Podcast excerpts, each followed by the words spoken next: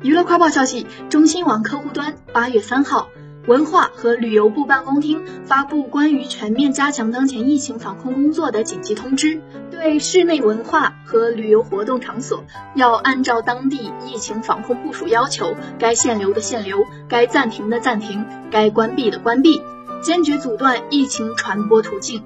近日，国内多地相继发生聚集性疫情，给刚恢复不久的演出市场蒙上一层阴影。为防控疫情、减少人群聚集，数十场原定于暑期举行的演唱会、音乐节已宣布延期或取消。